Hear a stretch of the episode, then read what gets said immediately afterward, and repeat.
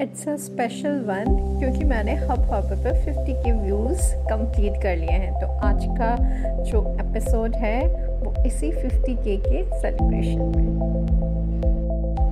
मेरी कामयाबी तो उन पलों में है जो मैंने जी लिए हैं, और आगे भी जीना चाहूँगी।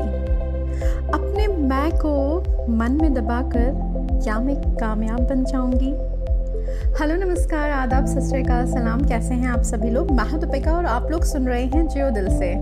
और सबसे पहले तो मैं हाथ जोड़ के माफ़ी मांगना चाहूँगी इतने लंबे गैप के लिए। आ, लेकिन कुछ व्यस्तताएँ थी और फैमिली टाइम था कुछ तो उस वजह से आ, मैं एपिसोड्स नहीं कर पा रही थी। लेकिन अब मैं आ गई हूँ तो आज का जो एपिसोड है आ, वो उसी कामयाबी, नाकामयाबी की परिभाषा के बीच में है जो कि सब लोगों के लिए अलग अलग हो सकती है। और मैं ऐसा सोचती हूँ कि जो कामयाबी है, सब लोग अपने अपने पैमाने पर नापते हैं। कुछ लोगों के लिए कामयाबी एक ऊँचे शिखर पर पहुँच जाना और कुछ लोगों के लिए कामयाबी उन छोटे छोटे पलों से होती है जो वो अपने घर परिवार के साथ बताते हैं। और वो जो मैं वो बनते हैं, वो सिर्फ़ वो खुद नहीं होते, वो उनके आसपास के, वो बहुत सारे लोग होते हैं जिनसे वो मैं बने होते हैं। तो अगर हम उस मैं का एहसास खुद के साथ साथ उन आसपास के अपने उन चहेते लोगों को करवा पाएँ तो उससे बड़ी सार्थकता उस मैं की क्या हो सकती है, और उससे बड़ी कामयाबी हम किस और चीज़ को कहेंगे तो आज की जो मेरी ये पोएम है, वो इसी कुछ कामयाबी, नाकामयाबी के अंतर को, उसकी जो कामयाबी, नाकामयाबी के बीच के फ़र्क है, उस पर कुछ छोटी छोटी लाइनें लिखी हुई हैं, जो मैं आप लोगों के साथ शेयर करना चाहूँगी। और मैं ये समझती हूँ कि नाकामयाबी कभी भी अंत नहीं होती। वो एक शुरुआत है, जहाँ से आप सीखते हैं कि कैसे हमें अगले पायदान पर जाना है। तो वो नाकामयाबी एक एक सीढ़ी बनाती है आपको कामयाबी तक पहुँचने के लिए। तो चलिए शुरू करती हूँ आज की कविता।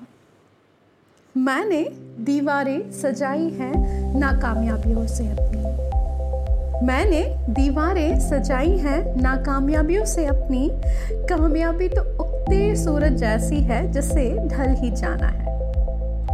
कितना भी चकरने की कोशिश करो इसे बंद मुट्ठी से रेत की तरह फिसल ही जाना है। तो फिर क्यों रहे निराशा में?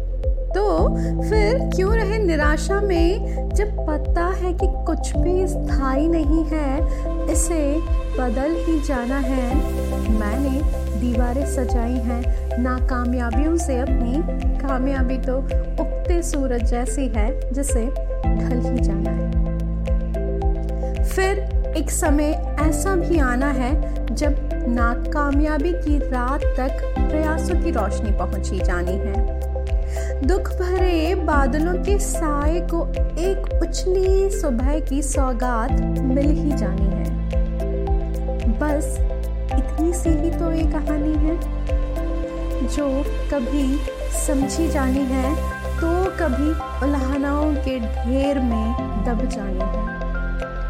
मैंने तो दीवारें सजाई हैं ना कामयाबियों से अपनी। कामयाबी तो सूरज जैसी है, जिसे ढल ही जाना है, जिसे ढल ही जाना है। ये तो हम सभी लोग जानते हैं कि कुछ भी स्थायी नहीं है। कुछ भी परमानेंट नहीं है, चीज़ें बदलती रहती हैं स्टेटस बदलता रहता है। फाइनेंशियल कंडीशंस बदलती रहती है। लेकिन उन सब चीज़ों में जो स्थायी रहता है परमानेंट रहता है, वो है वो मोमेंट्स वो पल, वो जीवन जो कि हम अपनों के साथ जी लेते हैं। तो मेरे लिए तो जो कामयाबी का मतलब है, वो सिर्फ़ आपके मैं से नहीं है। अगर आप कामयाब होते हो तो वो सिर्फ़ आप कामयाब नहीं होते। आपके आसपास के वो सभी लोग आपके उस कामयाबी में उतने ही भागीदार होते हैं। जितने कि आप खुद, हम कई बार उस चीज़ को नज़रअंदाज कर देते हैं या कई बार हम उस चीज़ को उतना महत्व नहीं देते या समझ नहीं पाते कि कोई भी की हुई चीज़ आप अकेले उस तरीके से कर रहे होते हो या फिर बहुत सारे हाथ आपके पीछे होते हैं जो कि आपको आज आप जहाँ पे हो उसको बनाने में। अपनी भागीदारी काफ़ी समय पहले से दे रहे होते हैं और आज भी प्रेजेंट में भी आपके लिए एक मज़बूत हाथ लेकर आपके साथ खड़े हुए रहते हैं। तो मेरे लिए तो आ, ये जो मोमेंट्स हैं वो ऐसे रिचार्जेबल मोमेंट्स होते हैं जहाँ पे मैं अपने ज़िंदगी के उन पलों को दोबारा से रिचार्ज कर लेती हूँ।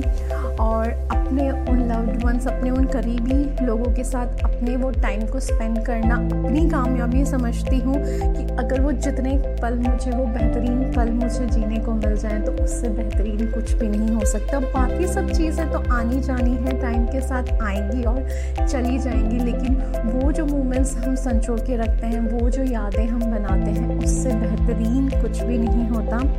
तो मैं आप लोगों को भी यही कहना चाहूँगी कि बाकी सब चीज़ें व्यस्तताएँ जीवन में चलती रहती हैं, लेकिन उन व्यस्तताओं के बीच में वो समय ज़रूर निकालिए जो कि आप अपने परिवार को, अपने माता पिता को, अपने सास ससुर भाई बहन अपने बच्चों को वो क्वालिटी टाइम दे सकें, क्योंकि उससे ज़्यादा मूल्यवान कुछ भी नहीं है जो कि आप उन्हें दे सकेंगे।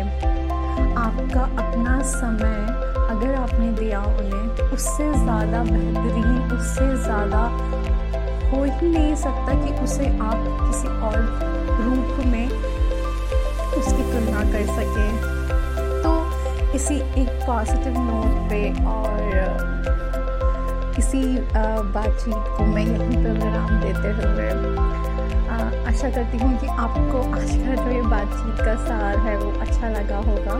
और आप भी अपने परिवार और अपनी लव के साथ उन बेहतरीन पलों का आनंद लीजिए और मैं मिलती हूँ आपसे अपने अगले एपिसोड में। तब तक अपना ध्यान रखिए, खुश रहिए पॉजिटिव रहिए, हँसते रहिए, मुस्कुराते रहिए और अपने आसपास अपने लोगों को अपनी मौजूदगी का एहसास करवाते रहिए। नमस्कार थैंक यू